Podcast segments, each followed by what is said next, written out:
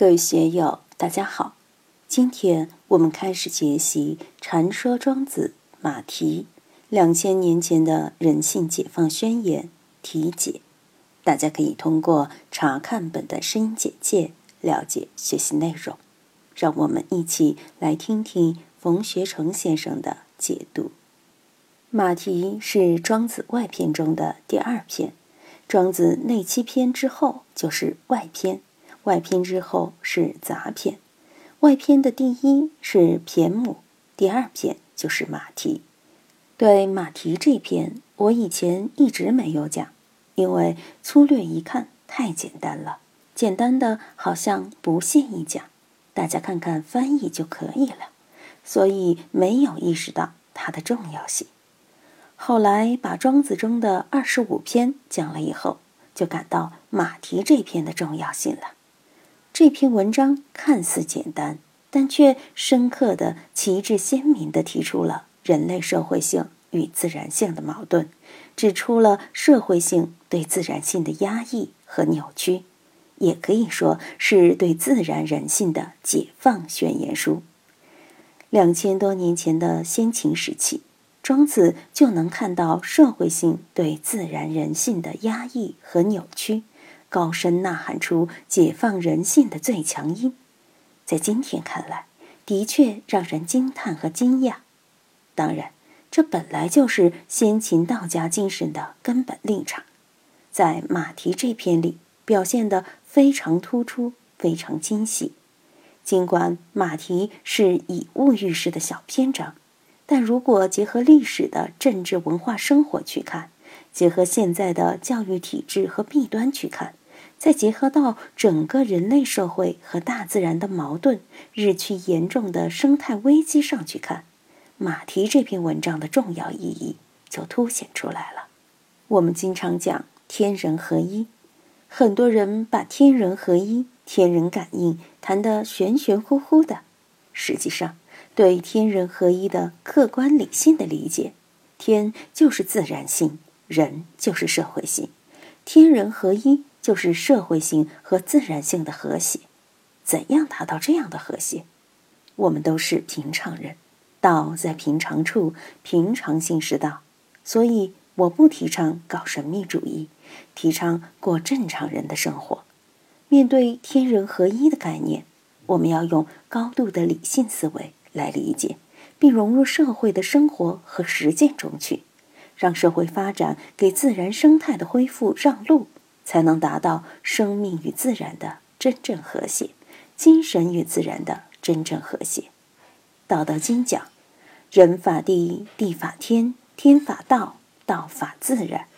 我们怎样道法自然？《黄帝阴符经》里讲，观天之道，执天之行，静矣。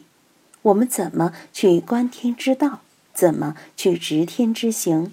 这个执天之行，也就是坚定不移的顺天之行，并不是要驾驭天行天道。妄想驾驭天道的人，都是自然和社会的妄人和罪人。的确，马蹄这一篇非常清晰地弄清楚了这里面的概念和关系，值得我们学习和反省。因为我们的生命本身就从属于自然，是自然之物，所以从事教育工作的人们要认真学习这篇文章，从事幼儿和青少年教育的更应该认真学习这篇文章。从人性的角度，从心性和认识发育的实际出发，让每一个人都能健康快乐地去畅游人生，享受人生。下面我们来学习马蹄，先看原文中讲了些什么。马蹄可以见霜雪，毛可以御风寒，禾草饮水，翘足而露，此马之真性也。虽有移台路径，无所用之。及至伯乐，曰：我善之马，烧之，踢之，克之，落之，连之以击之，鞭之以造战，马之死者十二三矣。击之，克之，驰之，骤之，整之，骑之，前有绝世之患，而后有边家之危，而马之死者已过半矣。陶者曰：我善治直，远者重归，方者重举。匠人曰：我善治木，曲者重钩，直者应绳。夫直木之性，岂欲重规矩钩绳哉？然且世事称之曰：伯乐善治马，而陶匠善治直木，此亦是天下者之过也。庄子先从一个自然物马点题开讲。马是种什么动物呢？马的秉性是怎样的呢？自然界中的马，蹄可以见霜雪。当然，马的蹄不仅仅可以见霜雪，还可以在大自然里驰骋。《易经》坤卦讲：聘马地类，行地无疆。动物世界里，非洲的斑马，中国的蒙古马、新疆马，中东的阿拉伯马，还有欧洲马，只要没有被人类驯化，都是自由自在的，不仅能御风寒，也可以耐酷暑，可以驰骋平野，也可以穿越沙漠。像云贵高原的马，能在崇山峻岭里上上向下，负重致远。马的确有行地无疆这样的能耐。马有这样远超人类的运动功能，那它生存的基本需求是什么呢？它的基本需求就是喝草饮水而已。对于马而言，渴了就饮点水，饿了就吃些草。马就是吃草的，不需要山珍海味、大鱼大肉、饮料牛奶，也不需要喝酒。翘足而露，马群在陆地上自由驰骋休息，这就是马的自然天性。马性就是吃草饮水，在草原上奔驰，躲避狼群的袭击。马是群居的，它有它的社会性。马的社会性就是一匹公马身边总会有几匹或十几匹母马，生儿育女，一家子在草原上玩乐。看见狼来了，跑远一点；看见人来了，也跑远一点，给自己留下足够安全的半径。对于自然的马、野马而言，虽有仪台路寝，无所用之。什么是仪台？有的人说是洗礼的高台。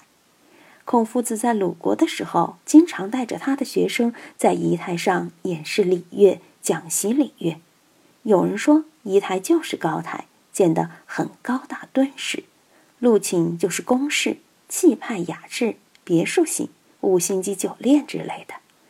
对野马而言，仪台路寝之类的豪华居处无所用之，那仅是人类贵族待的地方，小老百姓都没法去待，对马的生存需求更是毫无意义。以前动物园中的狮子、老虎、豹子、狼都很可怜，被关在笼子里供人赏玩。现在好一点了，有条件的都市附近都选择一些环境较好的地带，打造野生动物园，给了比较大的面积，让狮子、老虎、斑马、长颈鹿等可以在外面溜达。